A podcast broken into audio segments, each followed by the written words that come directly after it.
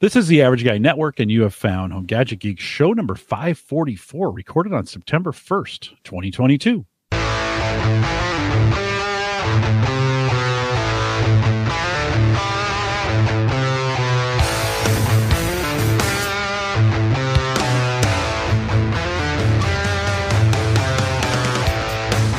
On Home Gadget Geeks, we cover all the favorite tech gadgets that find their way into your home. News, reviews, product updates, and conversation. A lot of conversation tonight, all for the average tech guy. I'm your host, Jim Carlson, broadcasting live from the Average Guy.tv studios here in a, a beautiful Bellevue, Nebraska. Fall is on its way, and of course, we uh, we post a show with some world class show notes this week. Not a lot, probably because a lot of conversation, but we post those out at the Average Guy.tv. Big thanks to Mike Weger who came back and joined us last week. It's good to have him on, and I was super excited uh, to have him back. We're going to try and book some more times, but you know, Weger, he gets things started and then he ditches them. So we'll have to see how it goes. But it was great to have Mike back. Jay Franzi is my guest uh, tonight. Jay uh, heard me say, "Hey, looking for some guests," and he answered the. He kind of answered the bell, said, "You know, I'd like to come on and chat with you, and I'm always up for a good chat." So, Jay, welcome to Home Gadget Geeks. Well, thank you, sir. Thank you for having me. I just did it for the drink. yeah, you knew we did pre-show drinks, and so yeah, right on. All right, there's easier ways to do that, you know. Jay, but that I'm by myself, and that seems no, yeah, it's the same thing. Like I can't do cigars by myself either. I always feel like no, that's that's not right. Um, Jay, let's get to know you a little bit about. Give us a little bit about your background, especially from a tech perspective. Where are you from? What do you do? Some of those kinds of things. Oh, yeah, no problem. I'm originally from Boston, living in Cincinnati. I worked the past 30 years in the entertainment industry, working, recording country records in Nashville. And for the past decade, I've been working in the security world, dealing with um, anything from the manpower to the security cameras and so on, taking care of our tech companies in Silicon Valley. Spent three years over there, um, working with all of the big companies and any one of them that has a global footprint. And then I just came back to Northern Kentucky maybe a year ago, and I've been here and you know trying to get schooled on my bourbon and. You're living in the land of bourbon. That is for sure. Saying. Yeah, I don't. I don't know. I, w- today, as popular as bourbon is, I, I don't that probably wouldn't end well for me. So it's a good thing maybe I'm here in Omaha. But there's pl- there's plenty there is um there's plenty to go around.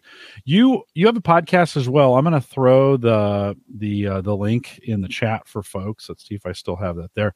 Talk a little bit about. Um, give us a little rundown on your podcast. What do you guys talk about? Sure, no, happy to do so. Um, it's called Franzi and Friends. It's a show where leaders share secrets.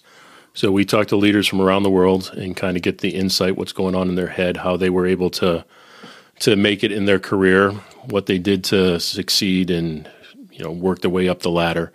And we try to pull out the not just the the stories and what they do, and it's not an infomercial of any sort. It's really trying to get the insights of how they were able to succeed and what we can do to take their tips and tricks and apply it to our own. So we take it, apply it to our own career, and we try to move up the ladder. So it's been pretty good. We did it like everybody else. We started just before the pandemic. We were doing live shows. Mm. Um, we were doing live shows at the office, trying to just get people in our in our company interested in being promoted. And we were bringing in special guests, and we were just doing that type of thing. And then as the pandemic happened, it just turned into 100% remote, and it's been remote ever since. What have you What have you enjoyed about the podcasting as a host and the work that you're doing as a podcaster? We're not for for the tech guys. Are like, oh crap, Jim invited a podcaster on. They're going to talk about pod because they know I love podcasting. Right? We do a show every Saturday morning and the, okay, just relax. The whole show is not going to be about podcasting, but I am interested in it, and it's my show. So just listen for a few. so listen for a few minutes. What, what what do you find interesting in the podcasting space? Well, we do interviews, so I find it interesting to communicate and talk to other people within my own industry as well as other industries. Um, so we do that. It's fun getting the tips and tricks and talking with these people and getting to know them but it's from a technology side. I, I love the gear. I mean, I have a table full of gear in front of me. I've got um, mixing consoles. I've got the Rodecaster Pro and all those type of things. I just love the technology. I love putting on the shows. We use StreamYard, similar to what you're doing tonight, and we we um, like doing anything, anything from the graphics to the. You know, we spend time putting graphics together. We spend time dealing with the guests and trying to find. If we take on a guest that has a book, we take the time to read the book and we take the time to develop graphics specifically for them. We like to share their websites. We like to make sure that you know they're getting something out of coming on our show mm-hmm. because we try to get decent guests. I mean, we get some really good guests. We've had Emmy winners, we've had Grammy winners, um, we've had you know all sorts of people in the tech world. People from Microsoft have come on. Mm-hmm. Um, we've had Miss America, two Miss Americas come Ooh. on. That, that was Ooh. a treat for me. Nice. Actually, they actually won the, or they were competing for it. We've had two of them. Um, one of them was Miss Arkansas, if I okay. believe I'm remembering okay. correctly, and I don't remember where the other one was from. I got to uh, interview Miss Nebraska, not here, but on the on the Gallup programs. We got to do that. She's doing some great work. You know, part of that program is they've got to do a lot of leadership stuff, a lot of mentoring, a lot of leadership type things, and try to make the world a better place. Oh, they're yeah. they're great interviews. She was she was absolutely um, she was dynamite. I'm sure that's. Do you find yourself um, and I, and I'm asking this. This is me now asking this. Maybe not as a podcast host, but as Jim do you find you get intimidated at all by the the bigger the guest, the harder they are to interview? Do you have any issues with that? Because I do. Like I really, if if the guest is the bigger the guest, the more I kind of choke on it. You know, a little bit. Do you, you how, how do you handle that? You know, now it doesn't seem to be as a, as much of a problem as it did at the beginning. Mm. Um, the beginning, I had a, a really good guest on the show. It was a best-selling author. She was the first um, the first woman to fly the Apache helicopters in the military, mm. and she's done these presentations for Harvard Business School, and she's written the uh, few books and was just just countless stories and just amazing. And that was a little intimidating, only because I did it by myself. I didn't have my co-host that night, so it was a little bit of a different setup than I would normally do and I, I didn't want to lose the guest, and my co-host wasn't able to make it. So rather than rescheduling, we we did the show. Yeah, yeah. Have you? So you're you're saying it's gotten better over time. Oh yeah. For you with the with the bigger with the with the big, I've done, I've done thousands of these, and I'm still like. Sometimes the bigger the guest, the more effort and the harder they are to interview on the program. I, I just, I, I don't know. Maybe it's something I just got to get over but I I actually enjoy this kind of conversation more. Now, the big deals that are out there, they they like just to have a conversation too, and I need to realize that they put their pants on the same way do we do, right? Or you know, they they just like to have a conversation as well. It's probably something I need to remember, you know, in in, in doing those interviews. Have you have you come up? Have you seen as you've been interviewing leaders? Have you seen any common threads through through you, you know? This is one of those things when you start when you kind of focus in, you know, on, we focus in on technology. I start you start seeing patterns, right? Have you seen patterns in in this this these leadership interviews that have kind of risen to the top? Oh, absolutely. We've seen a, a, handful. Um, one of the things we discuss is you know what tools you use. So we see the same tools over and over again. We mm-hmm. see the mm-hmm. same type of tips of you know time management and people. You know how do you manage your time? And well, we do time blocking on a calendar all that stuff is great the first time, but when you hear it over and over again, mm-hmm. we want to take that deeper. You know, what what can we do with that? How does that make us successful? You know, we talk about time time management, and but nobody actually talks about how do you turn that into something. Yeah. You know, we just yeah. oh, we got to manage our time better. Well, how do you actually manage your time better, and those type of things. But the things that I, I like is when we're talking about leadership, people they're very very general and it's very warm and fuzzy type conversations. Mm-hmm. and i i'm not a fan of the warm and fuzzy type conversations. I want to get to the meat of it and i want to know what's going on. How did you do it? What steps did you take? For example we talk about formal and informal education a lot because in our world lately education is starting to matter less and less and less in a formal way. But informally it's starting to matter more and more and more so I want to know to the people who are up in those leadership positions, the C suites or the people who have made it in a particular industry, whether it be entertainment or movies, or whether it be you know in the world of security that I work or anything else. I want to know how important do you think it is in your career. So, for example, in my world, I work in security, so we have to have a certain amount of education to get to each level of our positions. But does it matter? Is that really necessary? No, nobody ever draws back on it. Mm-hmm. A lot of times I hear, well, you must have a bachelor's degree in order to apply. They don't care what the bachelor's degree is in, they just want to know that you have one. So, what's the purpose of having it? Mm-hmm. Where for those who might not be able to go to school and get a bachelor's degree, whether it be because of finance or something else, they do have the ability to go online and take free education, whether it be courses or read books or so on and so forth, which then allows them to learn the very specific about the job they're going for. They don't have to learn the fluff or you know so on. And that to me is what really matters. When you can start pulling those type of nuggets out of somebody, mm-hmm. that matters. So mm-hmm. get the real opinions, the real thoughts, what people are really doing to get there. Yeah. Yeah. Well, we we like to have real conversations here. I try to we try to get to you know, we try to have fun with it, right? Try to get to the point. Um uh but but kind of cover some of the things maybe others don't. Um I didn't cover this, uh but Shelby mentioned uh your Wednesday nights 10 p.m. Eastern, is that right? Um Wednesday nights 10 p.m. Yep. And what's the easiest way if folks wanted to come out if if my listeners wanted to check it out. I threw it on the screen, but is the easiest way franzieandfriends.com. Okay, franzieandfriends.com. It's very easy. Just go to the yeah. website. There's even a live stream YouTube right there that you can watch directly on the on the website.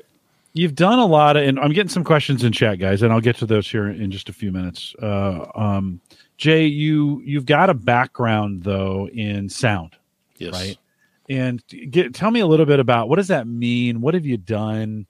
Uh, what does it mean? I mean, sound's always a mystery to me.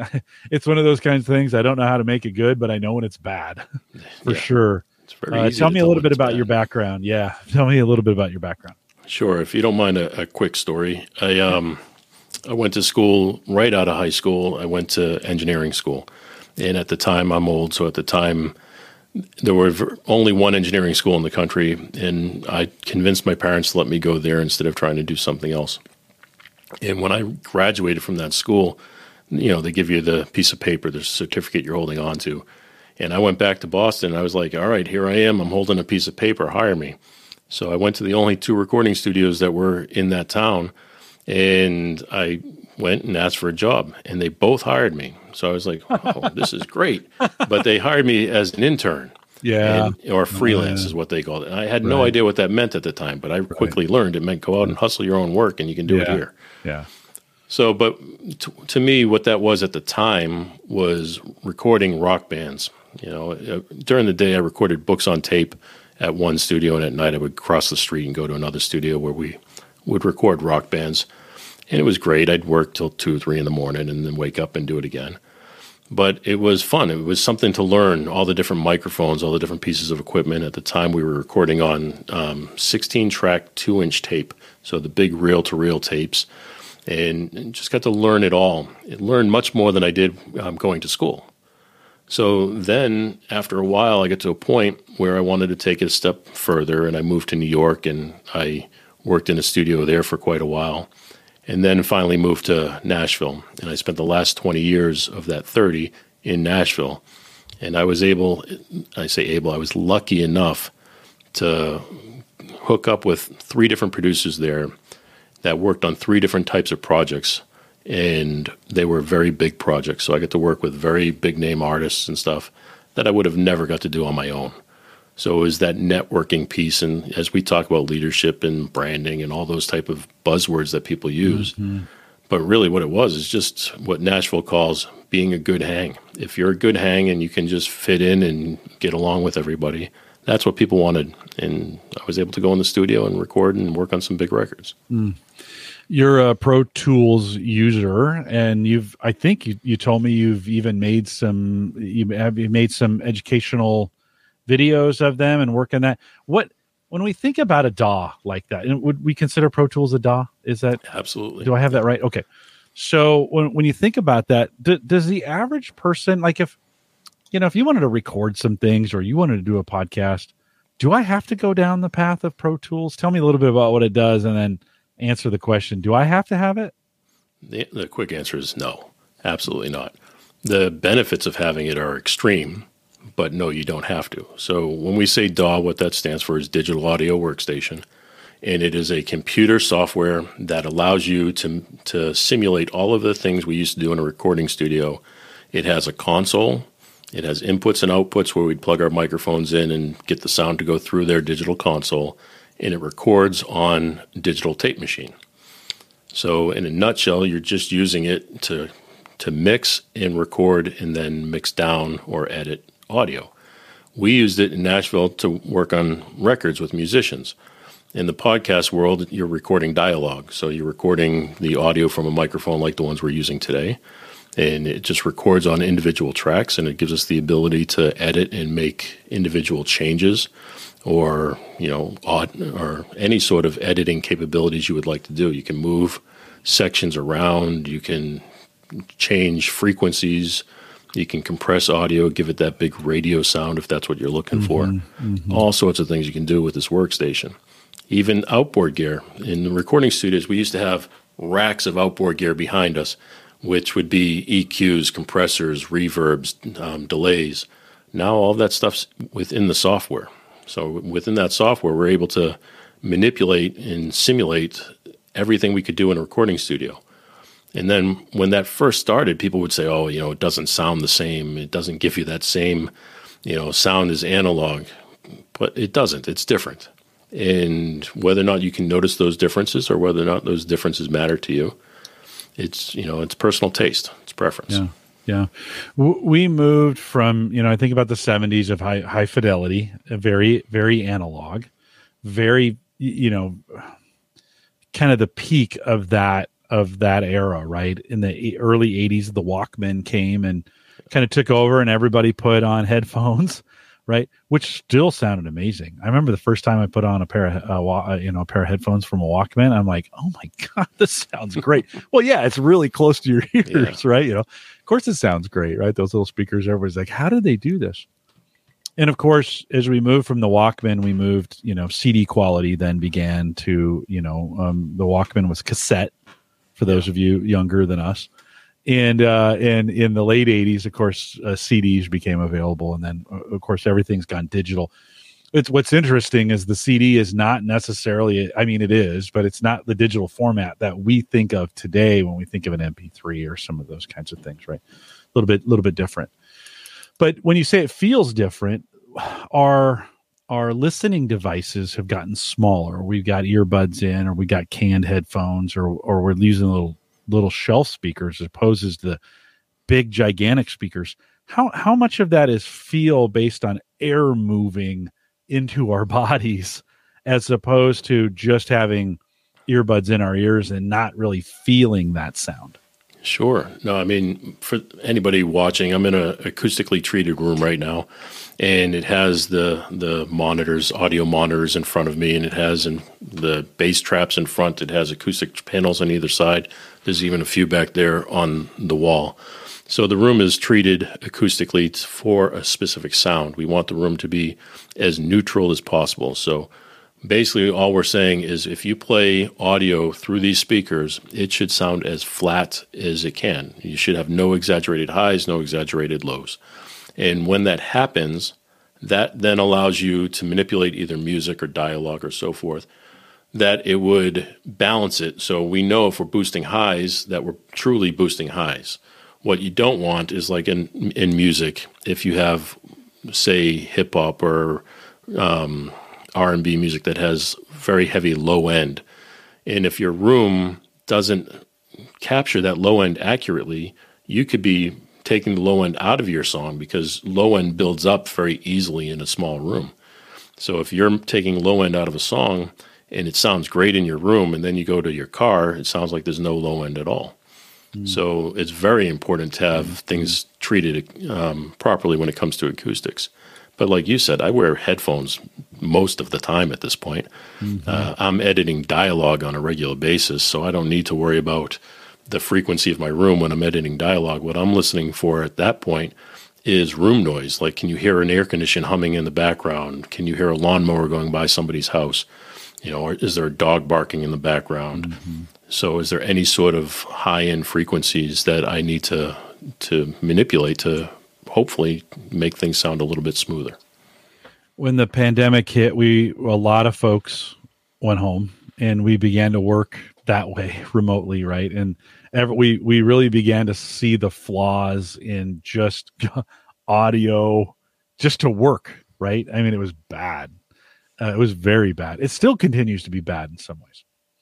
Um, I'm going to ask you in a minute. I'm going to ask you kind of about recording or about uh, hardware that you think can help the average guy. I mean, if you think about like, so I'm going to ask you that here in a second.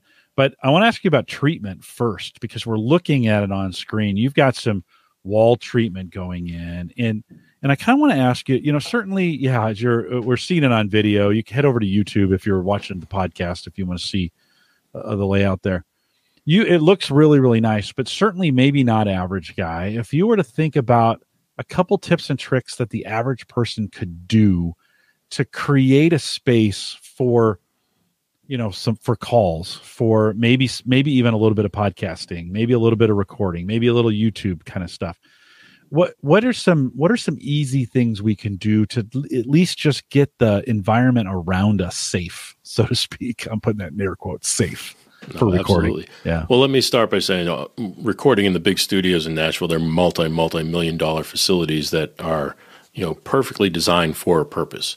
And you mentioned my room and you say it looks nice, and I, I appreciate that. Thank you, by the way, because I do enjoy it. But if you look closely, this is just my garage. Mm. I mean, so we're, when we're talking about the average guy, I am the average guy when it comes to this because this is my garage. All I did is I bought acoustic treatments and I wish you could see the front because they're more impressive on the front here. But the acoustic treatments are really what makes the difference because what they help you do is they, they help the sound from reflecting off the walls from hard surfaces. But you don't need to spend money on acoustic treatments. You can put a you know a quilt up, you know, just hang a quilt you know, my wife has a photography stand, and you can just clip a quilt and put it in front of you because you're just talking.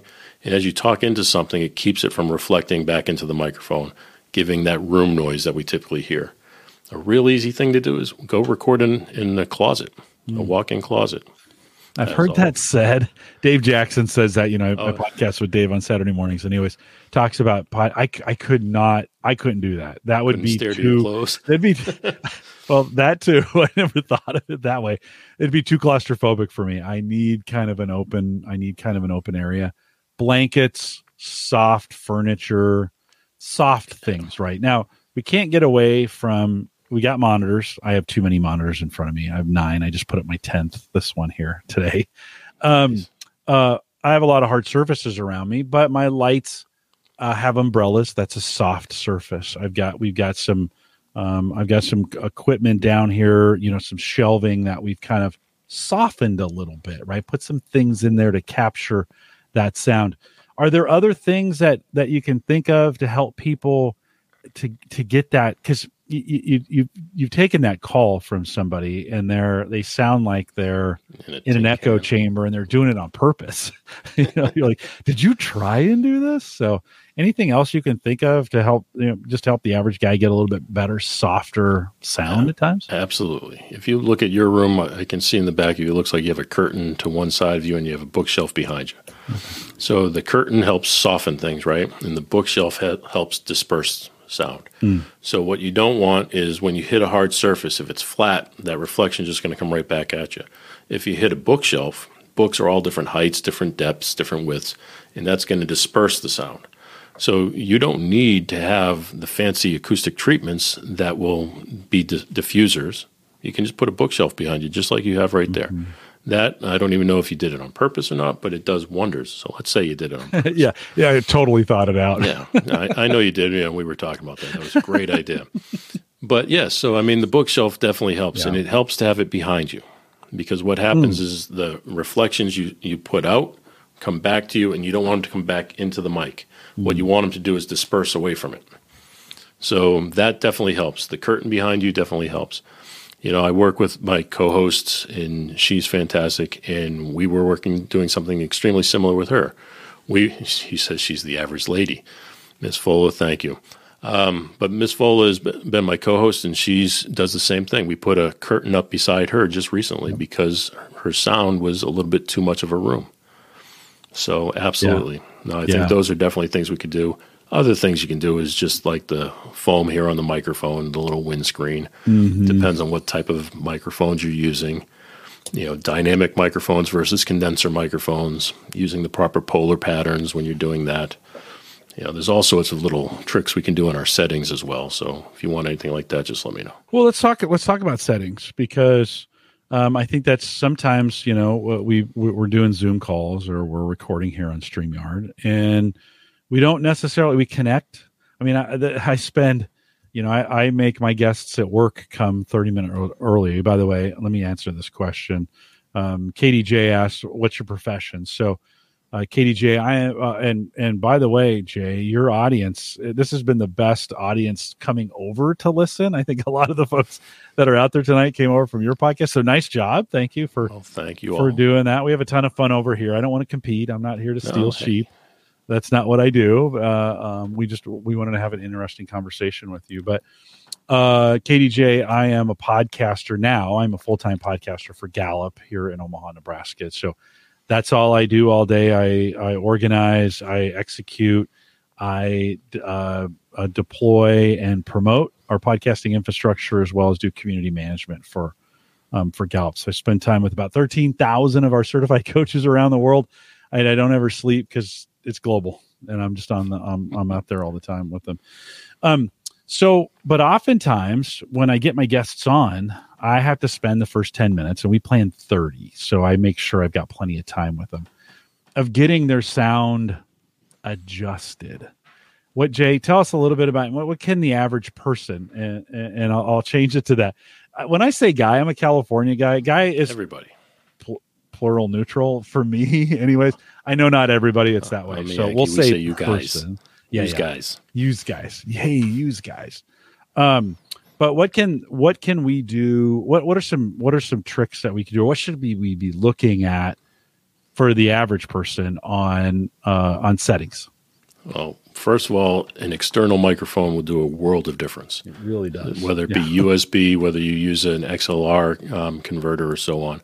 A external microphone makes a world of difference. You can get them in any different variety and any different price point. So you have those that are sub one hundred dollars, and you have those that are you know thousands plus. So do they make the biggest difference from brand to brand, from you know price point to price point? They make subtle differences in most cases. Things you might notice if you put them side by side, but probably not things you're going to notice if you just used them one, you know, a one off. So Nice. um, so the microphone matters. The windscreen on the micro- microphone really matters. What you don't want is plosives and that type of stuff. The mic placement is a real easy thing to do to help a new person. If you put the microphone, mine's slightly angled. I'm not talking directly into it because if I was, it would sound boomier and it would lend itself to more of the popping piece. So by talking past the microphone, you're saving the the plosives, and like I said, the windscreen helps. Um, as far as other pieces of gear or the microphone settings, um, polar patterns, cardioid, absolutely cardioid. Pick cardioid if you're going to do this. If you don't know what that is, it's the symbol that looks more like a heart shape. But you want that because it's going to take the sound from the front of the microphone, not the back. So it kind of rejects the sound from any other angle other than the one it's pointed at. So this particular microphone is cardioid. It's pointing towards my mouth. Even though I'm not talking directly into it, that is what it's doing. So it's a cardioid pattern. You can choose um, super or hyper cardioid too. It's just a narrower point. So I think that matters. Jay, what are you using? What's your mic there? What do you have? Um, this is the Shure SM7B. Just, and six hundred dollars maybe on that microphone, yeah, five, six, something like that. Something like that. Um, I'm using a Audio Technica ATR 2100. They have a 2100X.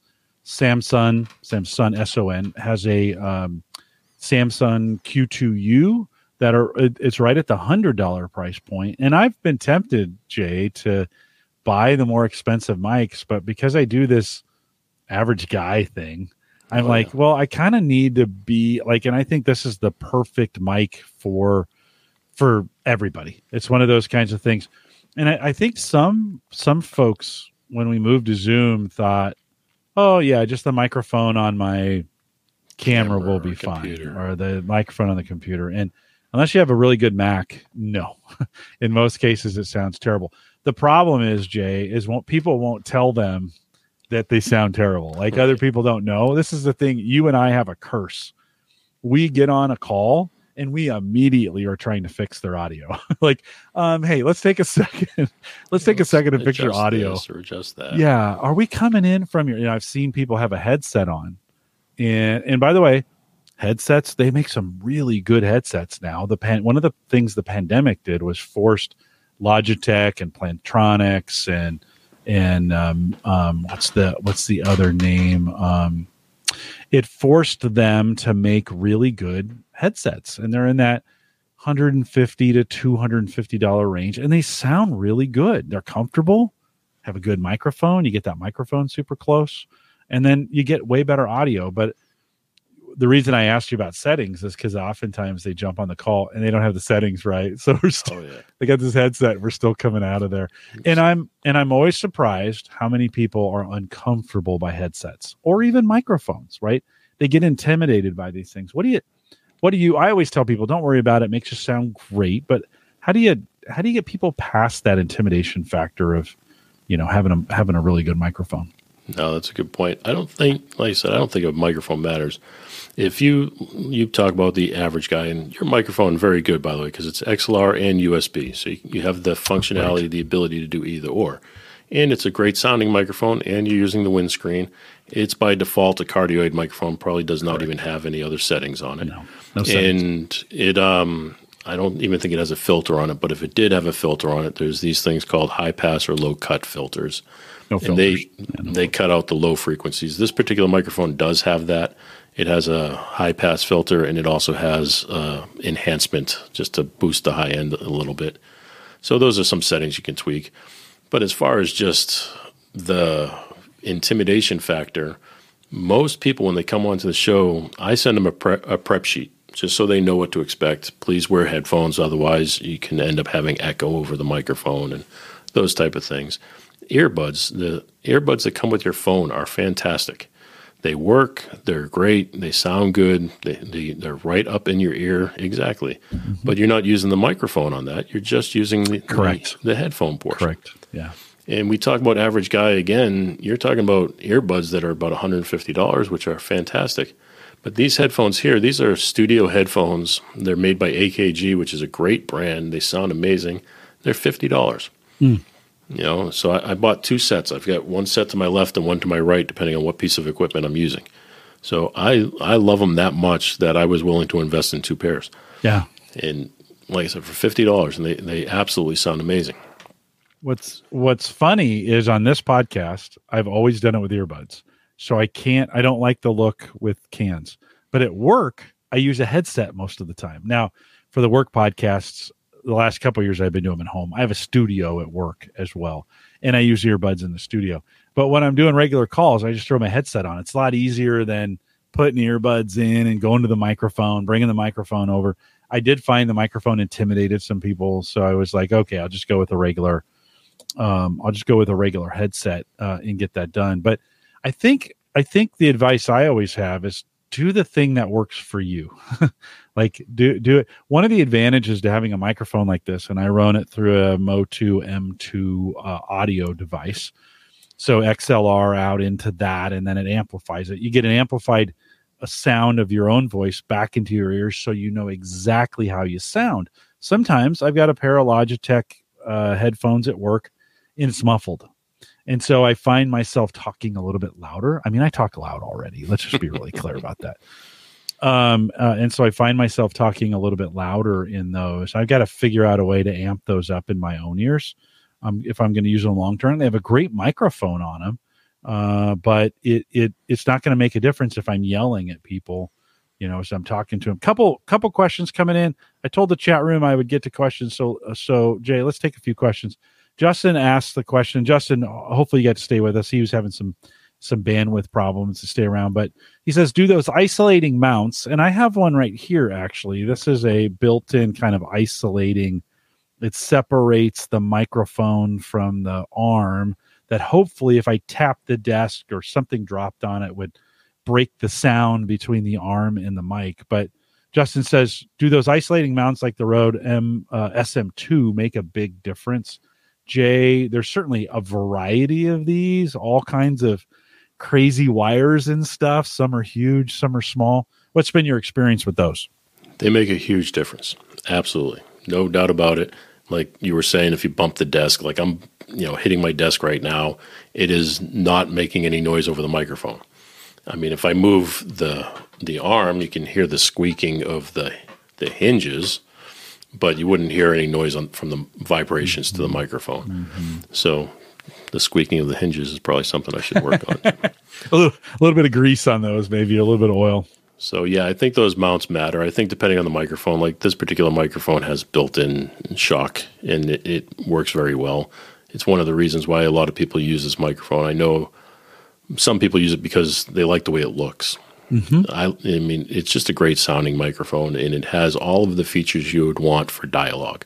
Mm-hmm. We've used it on guitar amps. I mean, we've used it on everything. So, I mean, it's a great all around microphone, but it is fantastic for dialogue.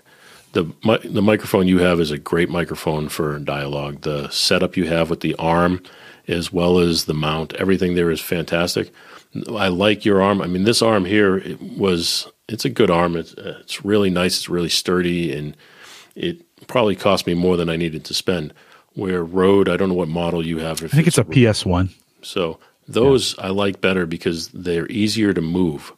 So mm-hmm. as long as you don't put something on it that's too heavy, they move very easily. They don't make any noise. This one, like I said, squeaks like crazy. So sometimes the spending the more money isn't worth spending the more money. Right. This microphone's a little heavier than that microphone, so that could particularly cause or could possibly cause a problem. The other microphone I like is the the Rode um, what's it the Rodecaster. Um, yeah, no, I know what you're talking about. The little one, not the big one. The big one's great too, but the little one, the the Rodecaster or the Rode whatever it is. Yeah, I'll look it up here while you're talking but I've, I've recommended it to a handful of people. And it's a, a great microphone, um, but it is it doesn't come with a windscreen, so it's, it's something that you need to invest in something extra. Otherwise, you're popping peas and you're creating a lot of sibilance. You know, you know, it's just as a side note, I've been watching a lot of YouTube over the last couple years, and and a lot of YouTubers are moving to these Rode Wireless Go two mics. Oh yeah, and they're just clipping them here, and it it's totally changing the sound on YouTube. You know, it's so much better now when they do that. You mentioned intimidation. There's a way to get rid of all the intimidation of a microphone. A lavalier microphone, um, the headset for beginners. The headset's fantastic because you don't have to keep telling them to talk into the microphone. You know, we deal with a lot of people who put a microphone in front of themselves and then start turning around and changing direction, and you can't hear them anymore. Yeah. So those are one yeah. of the things. The lavalier is great. We have a set of lavaliers here in the studio when we do in person stuff, but that's been very rare these days. Yeah, it's just been a it's been interesting. When those first came out, they were big and boxy, and I actually made some comments like I didn't like what they look like, and I didn't like it when people wore them on their shirts, and I was like, that thing looks dumb, you know. And then all of a sudden, I started noticing, man, the audio on YouTube has gotten so much better over the last you know two years or so. Well, it's these these wireless go tos. Everybody's yeah, got them, and the they're ones. They're put yeah they're putting a little windscreen on it, and they're just putting it right here. You don't hear the rubbing. Right. That it you get you're getting really good audio out of them. It's a great way. It'll sync. You know they sync with any camera, and so and I shouldn't say any, but most cameras. By the way, the Rode PodMic I think yes. is what you were thinking of. Yeah, hundred dollars, and yeah. and I it, guess the the sounds fantastic and it yeah. looks fantastic. It's a great looking microphone. It does look good. You'd want to put a windscreen on it for sure of some kind, either a flat one on the front or or I I, right. I kind of prefer these foam ones. They they're not quite as intrusive as the flat ones are. Plus, um, if you um, hit it, it's you're not going to cut it, yourself. Yeah, yeah. It doesn't it doesn't make a sound. Um, I think, but I think for a lot of people, uh if they would just up their game a little bit with a headset, and for gamers if you if you're a gamer and you have a gaming headset just use it. Like it sounds really good right? In a lot of cases it's going to be a lot better than you coming through. We we got um we started buying lenovo's at the beginning of the we mean gallup started buying lenovo's at the beginning of the pandemic uh and i got issued a brand new one just weeks just a week before we we had we got sent home and that microphone on that thing sounds like it got taken out and stepped on and then someone poured water on it and then they stepped on it again and then put it back in and hooked it up backwards. Yeah. so it's horrible. I mean it's just a, it's the mo- it's the most terrible mic. I, when the other day when i was on with somebody and this was kind of one of our muckety mucks who was doing this presentation i had to send a note on the side. I'm like you should have somebody look at your laptop. Like that mic is definitely broken and nobody nobody had the nobody had the guts to tell her that. You know she's been doing this for a year maybe with this terrible sound you know? It's awful. And so i've i've tried to encourage people if you it it at i mean if you can at least get a headset. If this is too complicated for you oftentimes a headset can fix it you know something like that. Any other thoughts on that jay?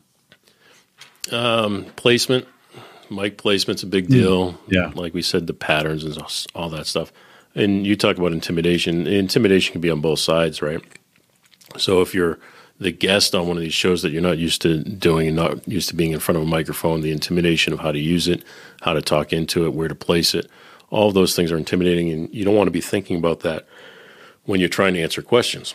So then the other thing to do is the intimidation of seeing the host who's on the other side with you know the expensive gear and the headphones and they look like they're trying to be a radio DJ and we're just going out doing the whole nine yards and then the guest gets on they go oh boy did I do I not have the right stuff? Am I okay? And then they start being self conscious of their their camera or their microphone that's in their computer. And so I think when we're dealing with intimidation, it goes in both directions. We need to just talk to people, just let them know. Mm-hmm. You know, we do the mm-hmm. same thing you do before a show. We send out a pre-packet and we let them know what to expect. And then when they come on the show, we spend 20 or so minutes just talking to people and just getting making things comfortable and letting them know what we're going to do and we tweak the sound. Even in StreamYard has some sound settings that we tweak. Um, but yeah, it's just all about settings. So I have the Rodecaster Pro off to my right here, and we change the settings in those. Uh, myself and my co-host both have a Rodecaster Pro, so we change the the noise gate and all of the different settings within there.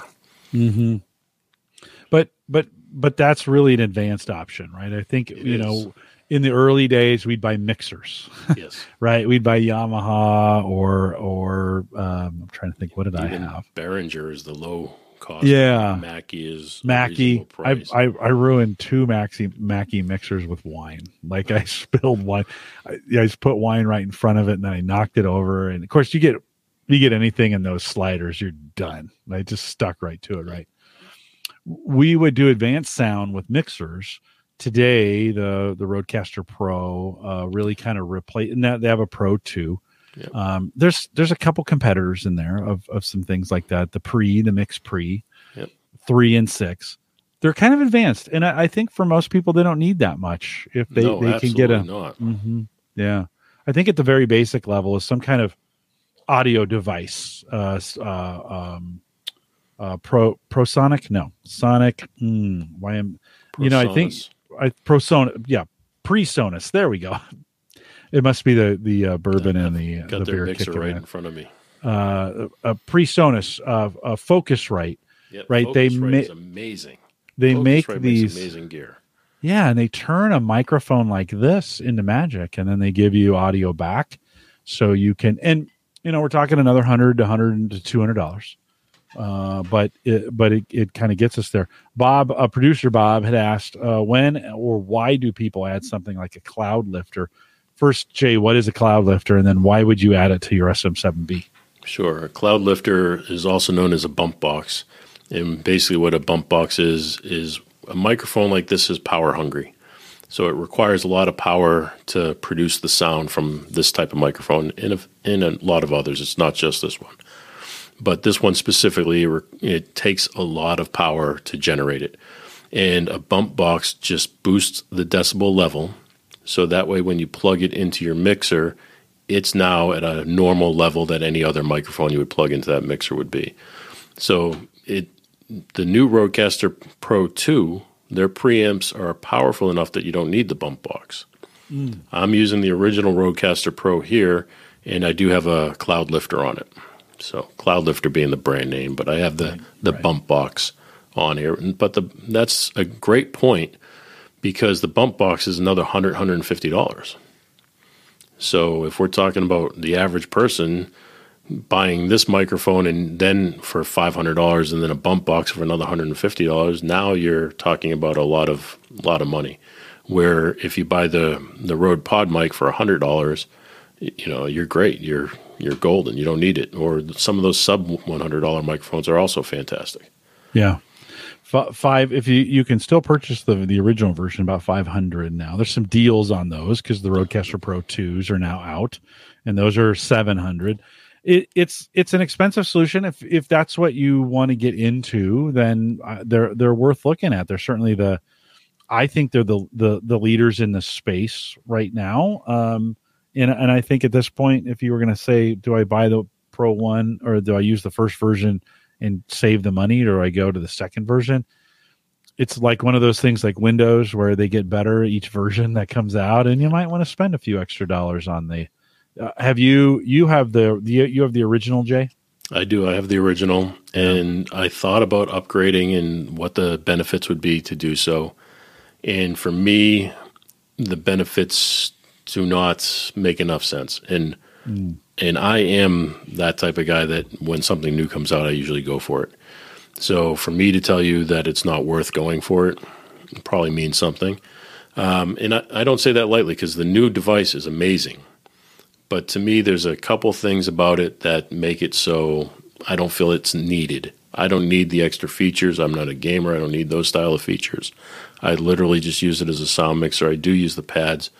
One of the features that I think is amazing that I wish this one did have versus the two is the hard buttons on the front that allow you to switch the different screens of the sound pads. Mm. So right now it's a soft button on the screen and it would make it a lot easier to toggle between sound effects pages if I had that. So if I were to buy one new, if I was going to buy it now, I would definitely buy the two. But if you had the one and you were talking about upgrading, it's probably not worth it. Yeah. Listen, I podcast full time and I, I, don't have any intention of buying either one. I it's it, for me, it's more than I want. It's more than I need. I mean, you you see tonight i don't do a lot of the trickery that that all those things can do i don't play sound effects i don't for me uh this my setup works the way i want it to oh, yeah. I'm, I'm not saying you shouldn't i'm just saying you, you don't i mean think through that kind of decision and and kind of be like do i need that i don't think i do and i probably won't buy the second the rodecaster pro 2 i just don't and i'm a podcaster now i'm probably an unusual podcaster from that perspective. All the ones that I've talked to want it um, for sure, but I just oh, don't I do it. the fancy stuff. Yeah, I absolutely love it and wouldn't do yeah. it without it. I think it's an amazing device, but again, is it a necessity? No. Mm-mm. The sound pads are are cool. You, you, know, they get overused when people sit there and use all the yeah. the buzzers and the you know that's great. It, if that's the type of show you're producing, it's fantastic. You can't do it any better way. But for me, doing this type of stuff, it might work for a pre-recorded, you know, sound clip I want to fly into a, a, live show, things like that. But I don't even do that. No, I just like it, you know, for what it yeah. does. It's got a built-in headphone amp. It's got a built-in recorder, so I can do backup recordings for all of my shows right on the Rodecaster Pro. So for me, that gives me a third level of backup. I've got the Rodecaster Pro recording. I've got the StreamYard recording and then I've got the backup on YouTube. So if I ever need to pull mm-hmm. it down and strip it from there, I can do that.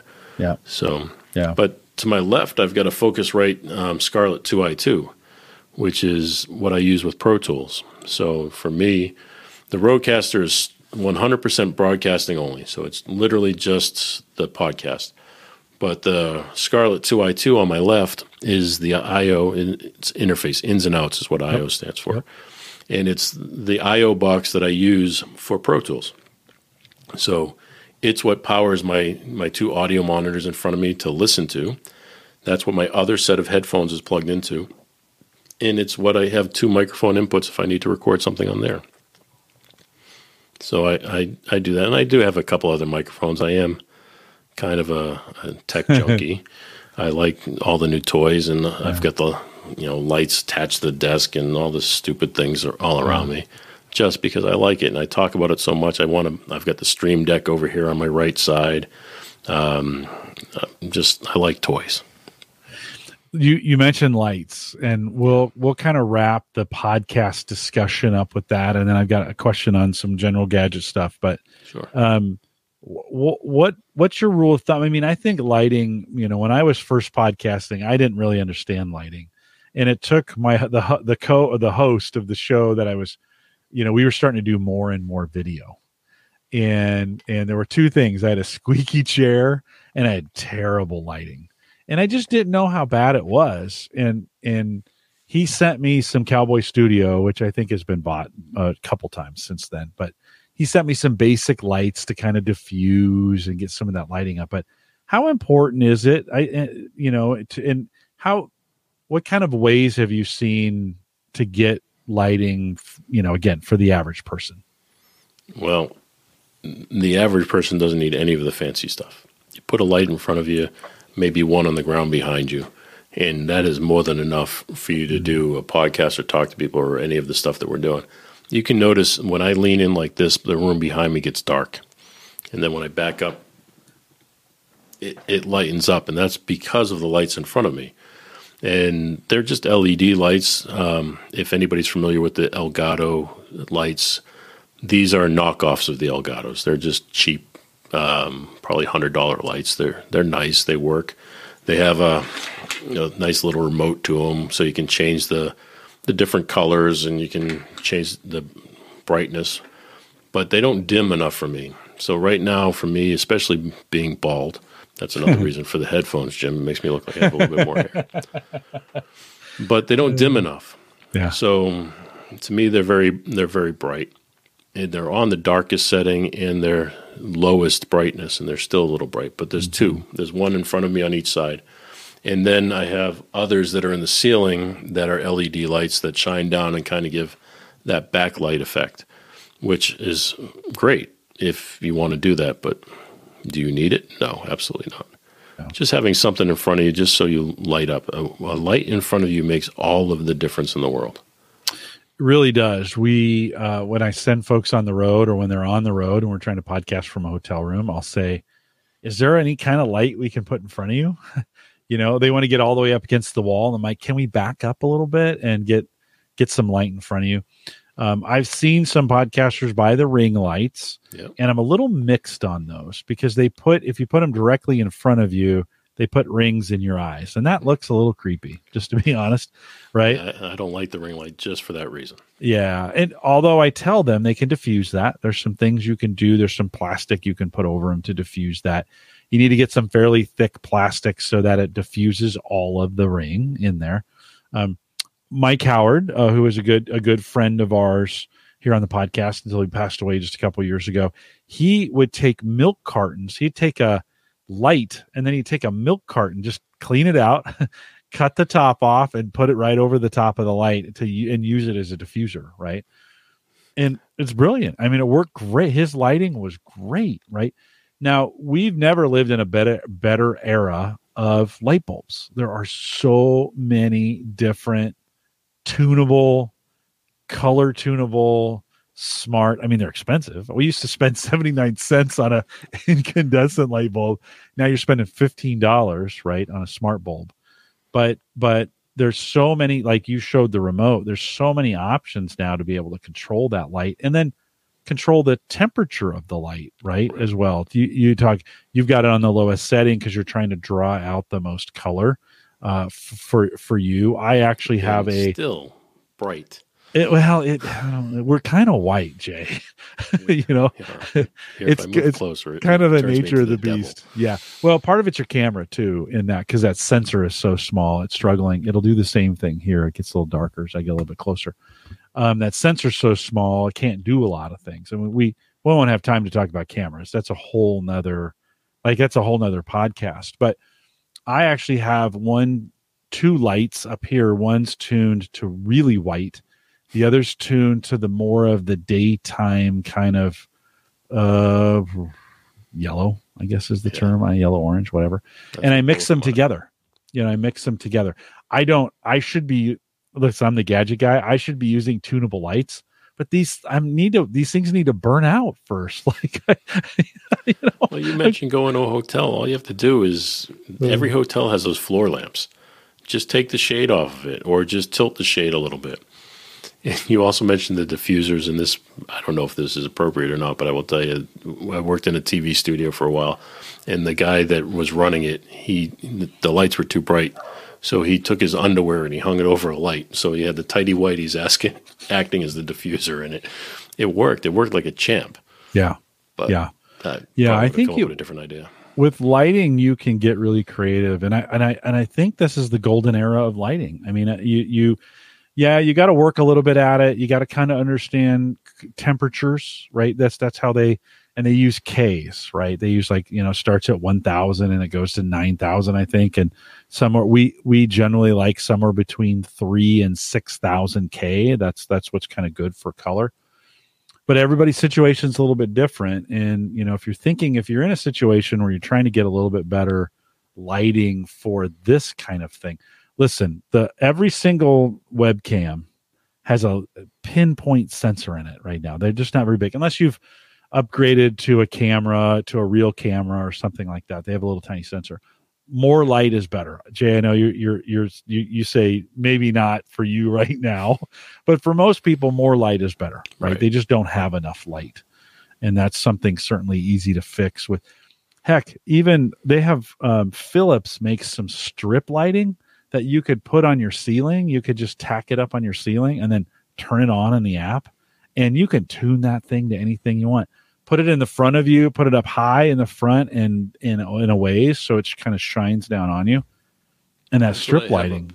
Have a, I have yeah. two up here that are LEDs and they're they're adjustable, but get this, I don't know who designed this, but the control is up in the ceiling.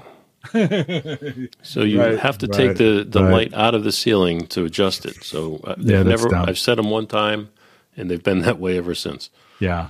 Yeah, they've gotten a lot better, and their smart lighting has come light years just in the last couple years. And um, you know, it used to be all over the place, and it's starting to consolidate a little bit better, starting to get a little bit easier. Philips is if you're listening to this and you're thinking like you're going to look, it's the most expensive option, Philips, but they have an ecosystem that kind of works all together there's a lot of different systems that do that as well. Jay, you mentioned backlighting, and I've never really understood the concept of a back, like having a light behind me. I've never understood that. Can you can you tell me why it's important to have? I don't have sure. one, but why is it important to have a light behind me? If you have a light that typically sits on the floor behind you and shines up and captures the the back of your your head, usually it lights up. And this is going to sound funny. It lights up your hairline. For, the, for those listening, I'm as bald as bald can be but it lights up your hairline and it, it breaks you from the background of the the wall because you can see my wall behind me. That's a good distance behind me. It's probably it's a garage, so it's the length of a you know a car or so behind me.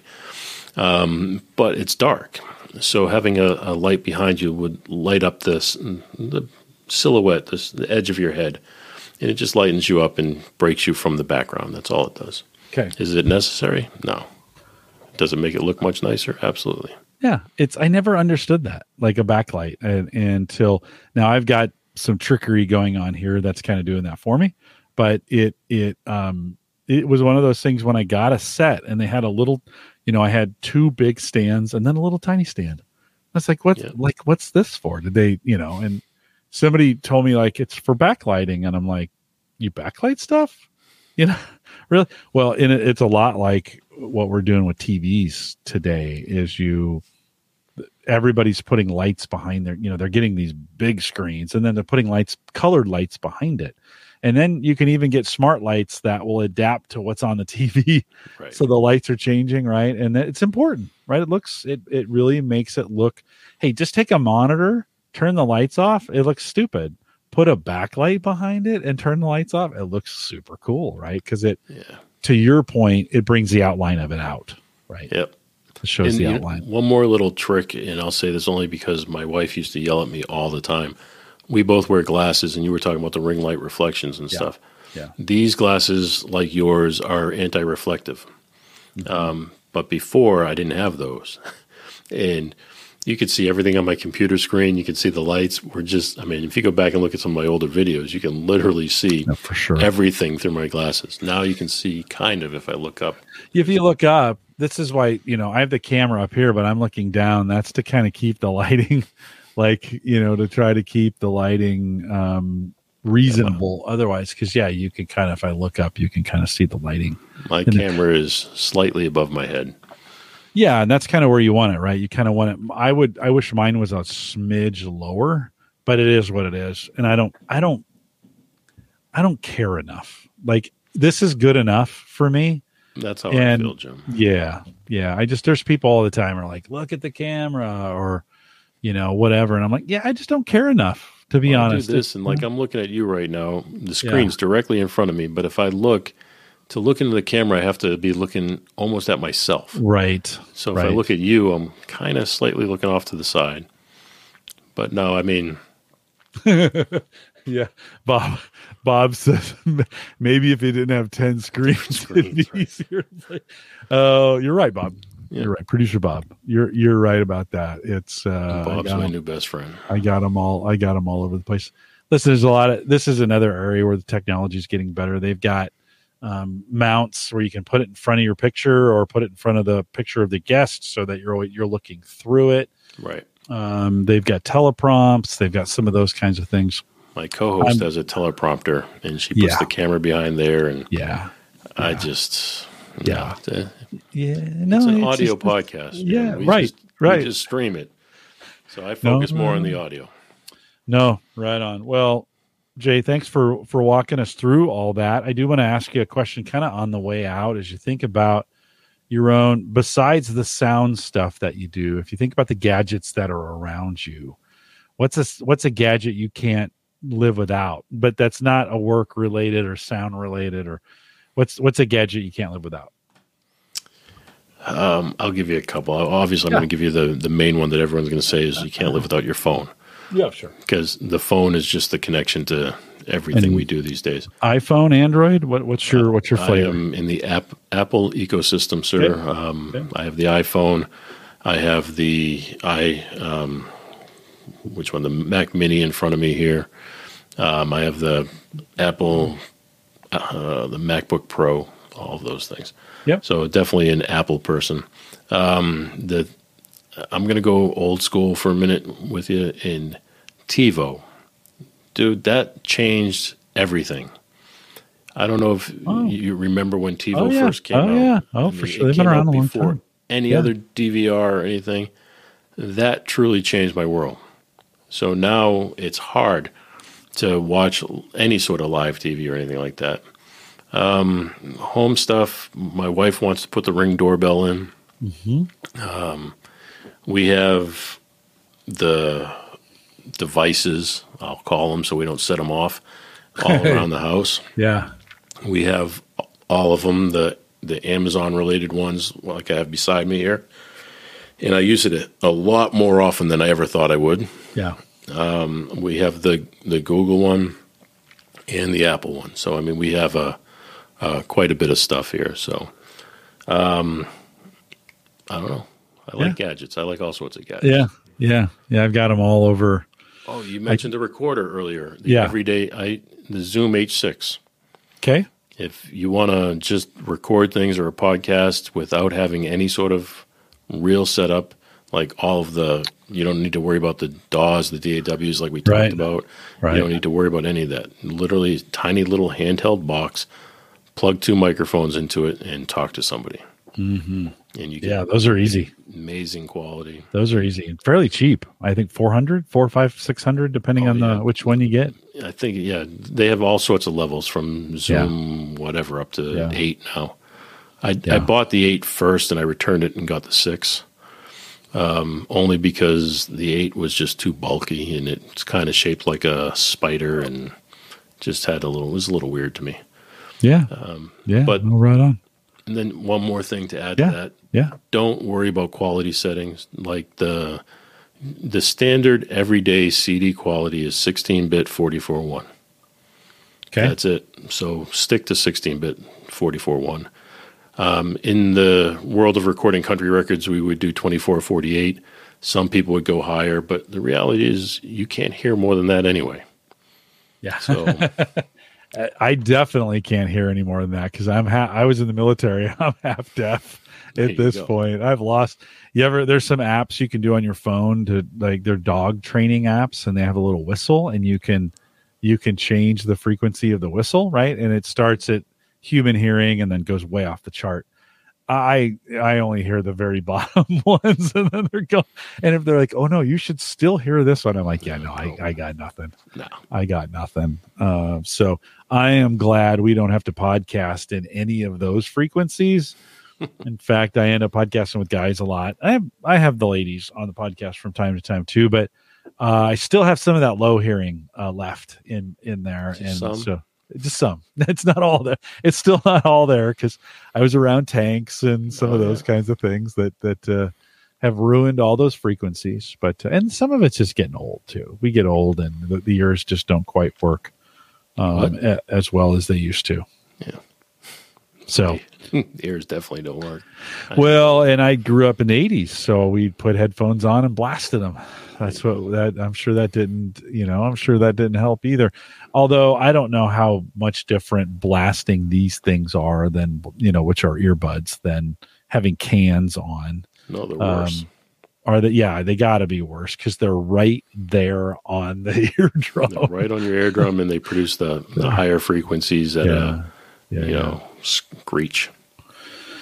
Jay, take a second. Uh, your co-host has been uh, has been jumping in here for your podcast. Remind folks again one more time your podcast. What is it? What do you do? And uh, and and why should folks listen to it? Fola is funny. She just she likes to be mentioned. I'm sorry, Miss Fola. Fola Allaby, FolaAllaby.com is the co-host. Um, FrenzyandFriends.com is where you can find the show. We talk to leaders from around the world, all different industries, not one specific, and we like to drag out the tips and tricks that people can give to climbing the ladder in whatever industry they would like to. So it is definitely not centered on one industry um, we work in multiple. I work in security these days, working with all the big tech companies and federal companies, and we provide physical and camera related security to these locations. And Ms. Fola is a um, project manager. She's a, a leader in the project management field. So you get two different view, viewpoints. And like I said, we just try to pull out the tips and tricks.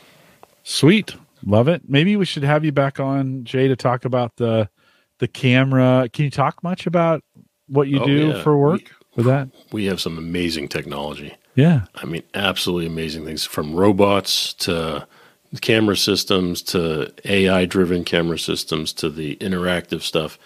I mean, we we've got cameras that'll talk to people that start to approach on property. They'll start communicating because they're run by a, a global command center. right. So right. you got people watching them and they can communicate through the camera. We've got these robots. We got one that looks like a like a dog. Um, we've got one that looks like R two D two that goes through. It's amazing. Goes Oh. through parking garages and Oh. stuff. Now that's interesting. I mean, now we we interviewed a guy who is, and I'm and I'm it, his the name of the company is escaping me. Maybe somebody in the chat room will will. Um, I'm at the end of my Guinness, so um, uh, it's escaping me. But where we talked about the AI components, because in cameras, AI is important to. I always kind of wondered, like, well, why is this so important? Well, it's to knock out the false positives, right? It's to so that you're not alerting on every, On every movement. single movement. right? Including wind moving the trees, right? From that kind of deal. But I'd be real interested in in hearing about some of these other devices that you guys, if you can, if you can talk oh, about absolutely. it. no, we've got so cool. many. There's so much cool stuff out there. We've got handheld devices. we've got the cameras, the robots, the dog robot, all that stuff. Uncle Marv wants to know: Does your dog robot carry a machine gun? Uncle uh, Marv, you are the best. Yes, yes. As a matter of fact, uh, AK forty seven. Oh boy, oh boy. Um, yeah, let's let's we'll we'll we'll uh, we'll look at some open dates in the as we get uh, into uh, October November and see if we get you back. Talk specifically about some of those security gadgets. That'd be kind of cool to to to to bring those on and talk about you. Jay, thanks for coming out and being a part of the show and uh, and thanks to your listeners as well who showed up tonight. Appreciate you guys coming out. We we are live every Thursday, 8, 8 p.m. Central, 9 Eastern out here at the average Guy TV. If you guys want to join us again, that'd be great. If not, that's okay too. I don't. We, I've got I've got a regular group of listeners who come out and and uh, and join us. But Bob uh, does a good reminder uh, to smash that like button if you want to do that uh, again, I don't live for that. My self worth isn't tied up in that. But if you want to, it's always helpful for the show. So before you go on the way out, click the like button, and uh, and that's always kind of nice right there on YouTube. Also, a reminder that the average guy.tv powered by Maple Grove Partners get secure, reliable, high speed hosting from people that you know and you trust. And if you're just new, we we've got a great. Uh, he used to be on the podcast. He works for Amazon now, but he's got his own hosting service called Maple Grove Partners, and it's really dynamite. If you're looking to set up a website, he he's one of the best, and so you can um, you can check it out. MapleGrovePartners.com. Plans start as little as ten dollars a month, and he specializes in podcasters. So because he built the service around me, which is which is super cool. And uh, and Christian's a great guy, so check him out as well. If you want to join the conversation in our Discord group, that's really where most of the activity goes these days head out to the averageguy.tv slash discord. If you haven't jumped on the Patreon bandwagon and want to support the show, super helpful. Helps me pay for some things and do some upgrades. And we're getting, Jay, I'm getting ready to build a, a VR box that we're going to do. I'm going to try out some of this podcasting stuff in the VR world.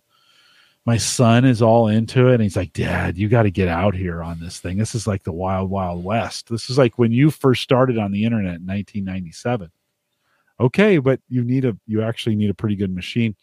Bob and Ryan are coming on the show. Bob and Ryan from thinkcomputers.org are coming on the show on the 29th of September. We're actually going to work through um, parts. So I'm going to ask them for recommendations for this VR rig that I'm going to buy, and then we're going to be putting that together. Um, also, don't forget next week, Agent Crew from winespies.com is coming. Jay, you a wine guy at all? Do you do? I know we talked bourbon and beer, but are you a wine guy? No, no, sir. wine guy. We enjoy a glass, or we enjoy a bottle every night at dinner. And so, Agent Crew uh, is coming in from WineSpies.com. He'll join us next week. He listened to the show, and this is funny because he was like, dude, you talk about some serious gadgets.